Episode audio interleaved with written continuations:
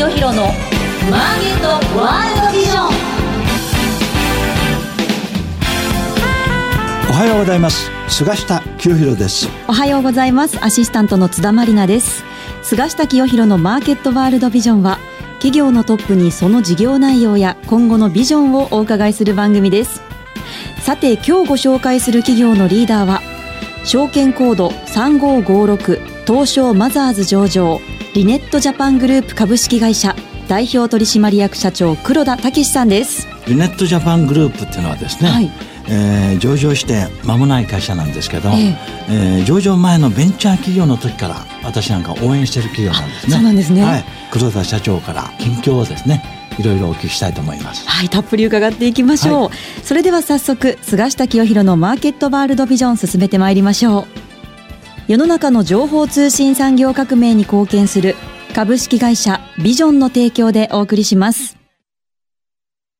東証一部上場証券コード9416ビジョンは二刀流で成長を続けています。一つは業界シェアトップクラスを誇る海外用 Wi-Fi ルーターレンタルサービスグローバル Wi-Fi。訪日外国人向け忍者 Wi-Fi も好評です。もう一つは情報通信サービス。スタートアップから成長フェーズに合わせた規模やニーズに応じ、企業向け通信 IT インフラサービスを提供します。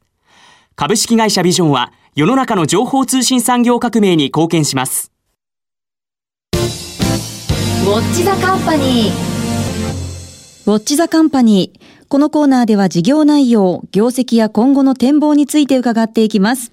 改めまして本日のゲストは、証券コード3556東証マザーズ上場、リネットジャパングループ株式会社代表取締役社長、黒田武さんです。よろしくお願いします。よろしくお願いします。黒田社長、まずは、えー、どんな事業をやっているか、そこからお話しいただけますか。はい。あの我々の3つの事業を大きくやっておりましてもともと創業からはですねインターネットのリユースあの中古のですね本 CD ゲーム DVD 等々の e コマースをもともとやっております。これ今でもあのネットオフという名前でやってるんですけども、はい、まあ、こちらがあの会員今260万人のサービスになってまして、はい、まあ、これが創業からのベースになってる事業です。はい、で2つ目がですね、まあ、あの中古のリユースだけじゃなくて資源のリサイクルということで、まあ、いらなくなったパソコンとかのえー、回収ですね。小型家電のリサイクル、はい、今これをいらなくなったパソコン携帯を集めて、えー、その中の金銀銅のいわゆる都市鉱山ですね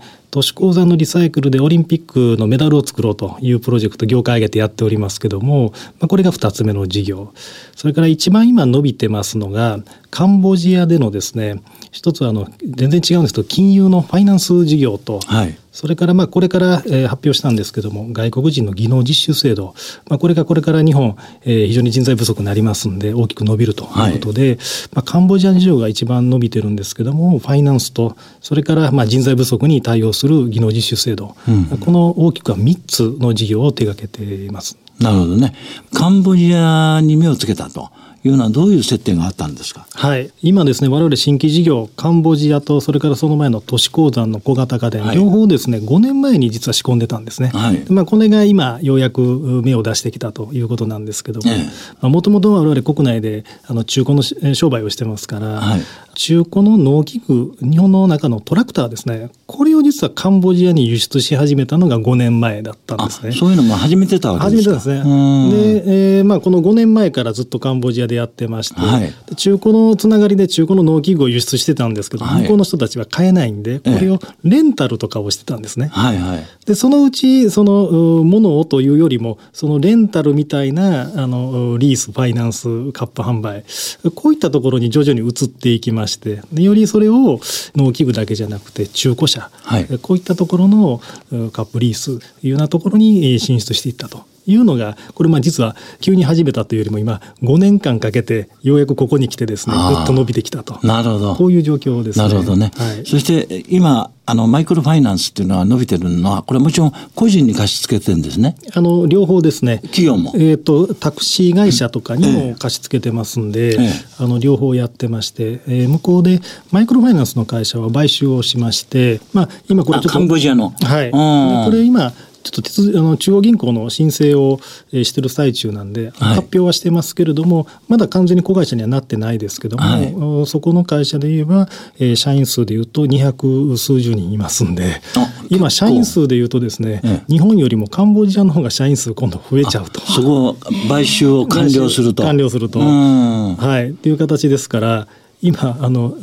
社員数もからこれからまあ売上収益もですねかなりカンボジアのウエイトが高くなってくるなるほどね。過去5年間ぐらいカンボジアでこの地ならししてたことがようやく実ってきたと、はい、これから刈り取り期に入ると。そうですね。こういう感じですね、はい、あの今この間の決算発表あのクォーターの発表しましたけども、ええ、海外事業は一応前年比は904%と、はい、いうことですんで、あそうです前年があの数字ちっちゃかったこともあるんですけど、はいはい、まあ、約10倍ぐらいのペースにのなってきたということですから、え、まあ、これまあ来期以降、まあ、非常に今手応えと自信を持ってるとい。うところですね、はい、向こうの金利ってどのぐらいなんですか？まあ、日本でいうと上限金利ありますけども、向こうもあるんですけども、ええ、まあ、大体15%から18%ぐらい。そうでしょ。それで、まあ私カンボジアの例は知らないですが、このアジアの新興国、伸びてる国は結構みんな真面目で、貸し倒れ率って低いんでしょ？低いですね。うん、あの、我々のマイクロファイナンス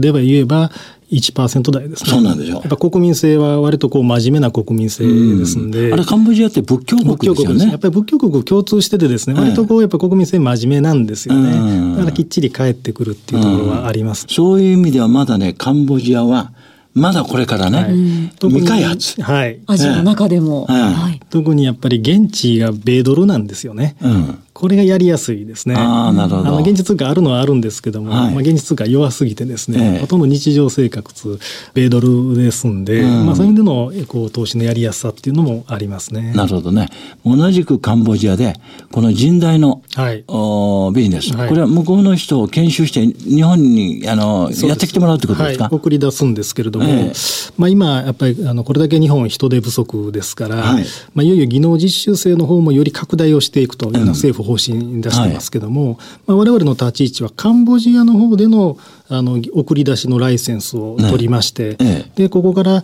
特に自動車の整備士ですね、えこちらを中心に送り出しが始まると。なるほどね。で特にまあ我々ライセンスはあの日本のすべての職種送り出せますし、はい、もっと言うと我々のライセンスはですね実はあの周辺国のタイとかにも出せるんですね。あなるほど。実はカンボジアからタイって40万人出てるんですね。うん、日本は今技能実習生全体でも20万人ですけれども、まあ、そういう意味では我々これから、まあ、日本にも相当数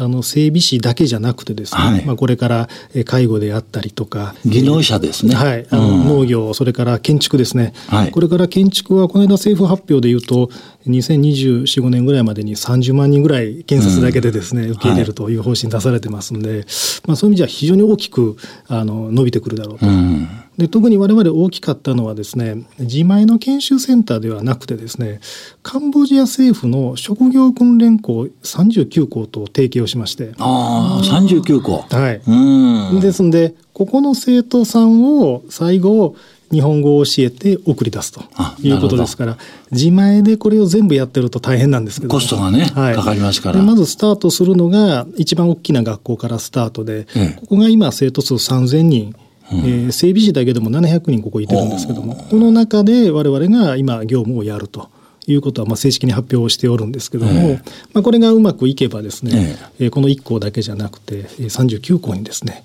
一気に展開すると。いうことですから、まあ、これも非常にですねやっ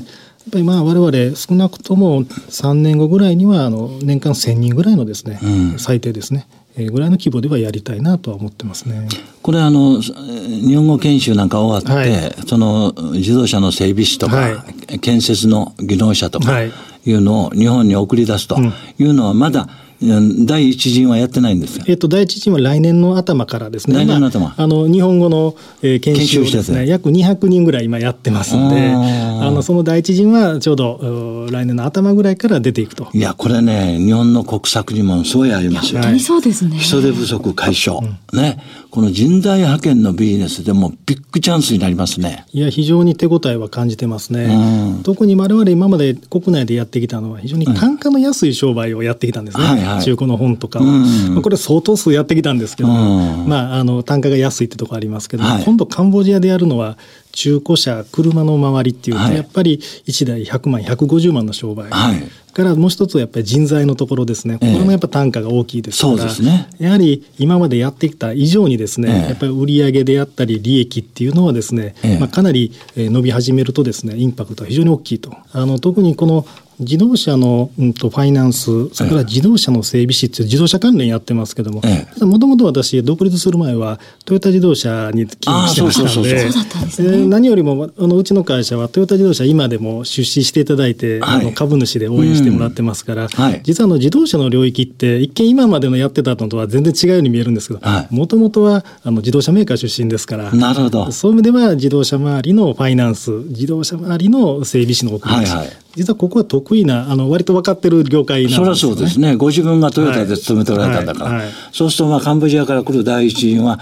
トヨタ関係の絡みの整備士として入りやすいですわね。そうですね。最初は、まあ、トヨタのディーラーさんというよりも、あの実はこれも発表してますけども、ええ、あの整備工場の組合の整備振興会、はい、こちらと提携をすることが、えー、決まってますんで、え、こちらを中心に入っていきますけれども、そのもちろんそのトヨタともそういう形でですね、うん、連携をしていくというふうなこともしていきたいなととは思います。なるほどね、これまだあのトヨタとは何も決まってないですけれども、ね、あの自動車の整備工場に、えー、まずは送り出していくとなるほどね。最近さらに新しいあの取り組みとしてあの仮想通貨あこれなんかにも取り組もうとされてるんですね。そうですね。はい、あの昨年これもプレスリリースで、あの、ええ、開花さんとのですね、え、あの仮想通貨の実証事業を、あのカンボジアでですねやるという発表しました、これもカンボジア。はいはい。まあ、これあのマイクロファイナンス含めてですね、ねこれから、えー、ブロックチェーン使った形のですねサービスをローンチしたいということで、まあ、まだ今あの検討中ですけれども、はい、あのこれもそう遠くないところでですねリリースできたらなというふうには思ってなるほどね。これも具体化すると楽しみな分野ですよね。そうですね、はい、はい、まあ、今もろもろ後半お聞きした新規事業、うん、これらはまだ業績に織り込んでないと思うんですが、はい、今の足元の業績、はい、どうなってるかちょっとお話しいただけますでしょうか？はい。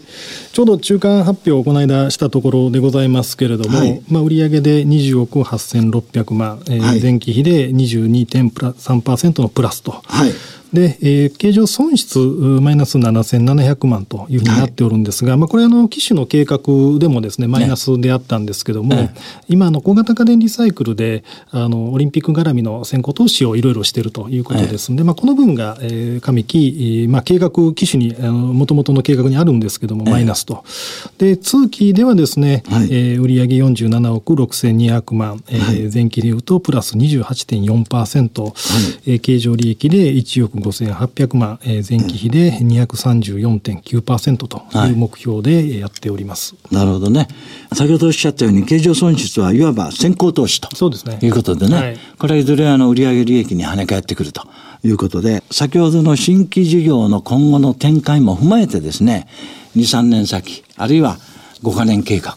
中期の業績展望というのはどういうものでしょうか？そうですね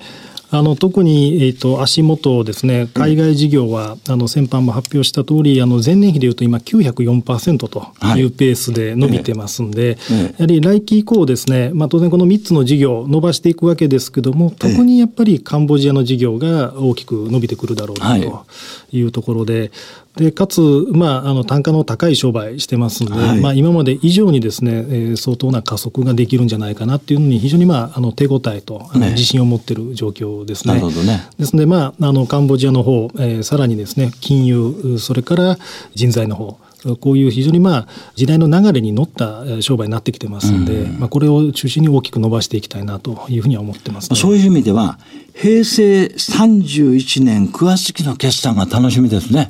そうですね。ねあのなんとか頑張ってよりカンボジア伸ばしていきたいなと思ってます、ね、なるほど。はい。まずはカンボジアで成功されて、先ほどおっしゃったように周辺国もね。そうですね。可能性がいくらでもある。はい。あの十分我々も今検討している最中でして、ええ、特に今我々があの買収したマイクロファイナンスの会社がですね、もともとはあのグローバルに展開している会社だったもんですから、あまあそのネットワークなんかも使ってですね。えー、ミャンマーであったりあの ASEAN の周辺国っていうのはあの伸ばしていきたいなというふうには思ってます、ね、なるほどね。この今買収を完了しようとしているカンボジアのこのマイクロファイナンスの会社が国内だけじゃなくて周辺の他のアジアの国にもこのネットワークを持ってると。これをいくらでも活用できると。そうですね。彼らはあのカンボジア含めてすでに8カ国で展開をしております。8カ国。はい。なるほど、はい、これは楽しみですね。そうですね。えー、あのこういったところの連携をさらに深めていくことでですね、よりあの展開もあのスピードアップできるんじゃないかなというふうに思ってます、ね、これは黒田さんね、はい、買収完了した時に、はい、株主優遇で、はい、カンボジアでも招待したところですか。そうですね。いや本当ね、あの日本のカンボジアのイメージっていうと、まだあの地雷がとか、えー、そうそうそう。作るってこういうイメージなんですけども、うん、実はあのプノンペンにおいてはですね、ええ、完全に発展フェーズに入ってましてそうですか。あのこの前にあの3年前にイオンさんが進出しましたけども非常にまあ繁盛してまして、あそうですか。車も大渋滞ということですんで、まあ、あのカンボジアもですね日本の実はイメージと違って、まあ、非常に今発展し始めてると、そうですね。いうところです。もう業績が飛躍的に上がるんじゃないかということでですね後半はその今の新しい事業の展開を踏まえてですね、中長期的な、えー、御社の目標、あるいは黒田さんの経営理念、こういったことを中心にお話を伺いたいと思いますので、よろしくお願いします。続いてはこのコーナーです。マイビジョン。ここからは企業のトップが考えるこれからのビジョンや人生のターニングポイントなどについてお話しいただきます。まあ3年後や5年後を見据えてですね、どんな企業になりたいかと。いうようなお話をいただければと思います。はい、そうですね。我々もあの創業から上場を目指しながら、まあようやくあの2年前にですね、はい、上場をマザーズしたんですけども、はい、いやまあやはりまあこれがゴールではなくてですね、ええ、当然まあさらにその上、はい、東証一部も目指していきたいと思ってますし、はい、まあ我々やっぱりですね、売上であの将来的にはやっぱり1000億利益で100億ぐらいの会社を作りたいというのは常々社内でも言ってましてですね、はい、まあ今まだあの40数億の会社社ですけれども、まあ、やっぱりゆくゆくは1000億円企業になりたいというふうなことを思ってですね、今頑張ってますんで、はい、あの我々も実はあの、うん、と創業から社名と業態っていうのは4回ぐらい変えてるんですね。はい、社名実はあのリネットジャパンっていうのは、えー、これ菅下先生にももともと相談してたんですけども、ねはいはい、4つ目の実は名前でございまして、はいはい、ですのでまああのどんどんどんどんですね、えー、業態もですね、えー、増やしていって新しいことにチャレンジしていくというふうなことですんで、うん、まあいよいよこれが、えー、さっきも言いましたような金融度それから人材というふうなところかつその成長セクターのカンボジアもそうですけども ASEAN という形で、こういう土俵の中でですね、やっていきますんで、まあ、今まで20年かかってきた、えこのスピードがだいぶ変わるんじゃないかなと、ステージが変わるんじゃないかなというふうには思ってますんで、あのいつということではないですけどやはり売上やっぱ1000億円企業のですね、になっていきたいなというふうに思ってますんで、まあ、これからあのカンボジアなんかでもですねあとまあ ASEAN なんかでもよりですね M&A も含めてですね積極的にやることで、えスピードは加速していきたいなというふうには思ってます、ね、なるほどね、はい、国内はどうですか？今リユース創業からのリユースそれから、えー、もう一つのリサイクル、まあ、これも伸びてまして、はい、新しく取り組んでるリサイクルもですね前年比でいうと2倍ペースでは伸びてきてます、はい、で今あのオリンピックのですね関係もやらせてもらってますけれどもあのやはり自治体との連携ですねこれが着実に増えてきてまして、はい、特にその、えー、小型家電のパソコンとかの、えー、リサイクルっていうのはこれあの法律で小型家電リサイクル法という法律が2013年にできまして、はい、あの我々国の許認可をですね、えー、この宅配便で回収するっていうことではですね国の許認可日本で今唯一我々だけが取得してるんですけれども。認可を受けたんでしょうね、はいはい、宅配便で家にご自宅に眠ってるパソコン携帯電話を、えー、許認可を持ってですね、うん、えー、宅配便で回収できるのは今のところ唯一我々だけと。はい、でまあこのサービスが今、えー、浸透してきてましてでこの時にですね全国の市町村と連携しながら行政サービスとして実は展開してるんですね。でこれが今市町村で言いますと150を超えるですね自治体と提携をして、はい、えリネットジャパンのサービスが市の行政サービスとして今展開されてるんですね。はい、今人口で言いますと約3000万人超えるエリア特にやっぱり政令市で14の政令市ですねと提携してますんで、はい、えこれが着実にこう増えていってますんで、えー、まあ、これもですねあのさっき言いましたようにやっぱり許認可事業ですから、うん、競争プレイヤーが後からどんどんどんどん追っかけてくるというよりもですね、えー、着々とこう進めていくということですから、うん、まあ、これが大きく日本全国1700の市町村に間違いなく広がっていきますんでそうなってくればですねあの安定的な長期のですね収益っていうのは確保できると。いうふうには思ってますね。うん、パソコンの携帯もみんな一人一台ですもんね。そうです。いや、携帯電話はですね、各家庭に2億台眠ってるんですよね、日本。日本。日本。それは回収されてないそうです。で、パソコンはですね、大体3000万台。あの、確かにちょっと簡単に捨ててしまうと、個人情報流出するんじゃないかってね、ね、うん、簡単にあまり捨てられないんですよね。そう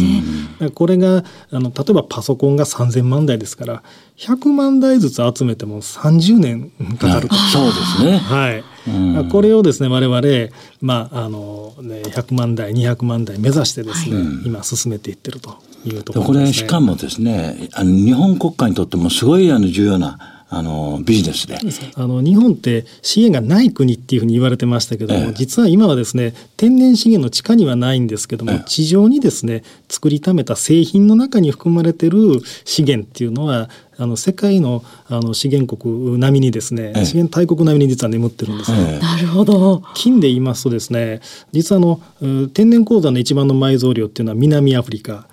南アフリカの金の埋蔵量よりも日本の都市鉱山のが今多いんですね。あ、そうなんですか。あの銀も一緒でして、ですから実はあの日本の都市鉱山っていうのをあのこれから活用していくっていうのは、えー、安倍首相のアベノミクスの中の日本最高戦略にも実は歌われて、はいはい、でこれがきっかけになって小型家電のリサイクル法っていうのができてですね、うん、でこの我々許認可を持ってるんで、まあ、それじゃあ国とかですね行政の、えー、大きな流れには乗ったサービスになってるんですよね。なるほど、ね、まあ、これの一番シンボリックなのが、えー、オリンピックメダルをみんなで作ろうという運動ですけれども、まあ、これ業界上げてやっておりますけれども、ええ、なるほどね、まあ、こういうビジネスですね。まあねこれらのそれぞれ海外でのビジネスや国内での資源リサイクルこれが軌道に乗ってどんどんですね成果が上がるようになればこれは木郎さんもう一回社名を変更してですね。いや、本当ですね。5つ目の新しい会社名ね。まちょっと菅下先生にもアドバイスもらって、ね、そうですね。それで、このリネットジャパンが生まれ変わるということで、今日は終わりたいと思います。今日はありがとうございました。どうもありがとうございました。本日のゲストは、証券コード3556、東証マザーズ上場、リネットジャパングループ株式会社、代表取締役社長、黒田武さんでした。株式会社ビジョンのグローバル Wi-Fi サービス、ご存知ですか？海外渡航の際に現地で快適にインターネットにつなげられるお得な海外用 Wi-Fi ルーターレンタルサービス。多くの方にご利用いただいています。セキュリティやサポート体制も万全。シェアすれば料金はさらにお得。コミュニケーションの壁をなくす音声翻訳機も合わせてレンタル可能。海外出張、海外旅行には、ビジョンのグローバル Wi-Fi をぜひご利用ください。菅下清弘のマーケットワールドビジョン番組もそろそろお別れのお時間です。いや菅下さん本当にまさにこう時代の流れに乗って加速していくそんな企業ですよね。そうですね、はい、まあねこのまあ10年ぐらいですかねやっぱりあの世界の大きな流れがですね、はい、経済政治マネーが東から西へというのが世界の潮流なんですね。はい、まあ、西洋先進国からアジアのこの新興国アジアの経済大国、はい、そのカンボジアでですね今日お聞きした新しいビジネスこの金融と人材どちらも今後大いに期待できますので、はい、今後のリネッツジャパングループの業績と株価に注目したいと思います。はい期待したいところです、はい、次回の放送は6月11日8時35分からです。ゲストには株式会社ペッパーフードサービス代表取締役社長一ノ瀬邦夫さんをお招きしますそれでは次回もお楽しみに世の中の情報通信産業革命に貢献する株式会社ビジョンの提供でお送りしました。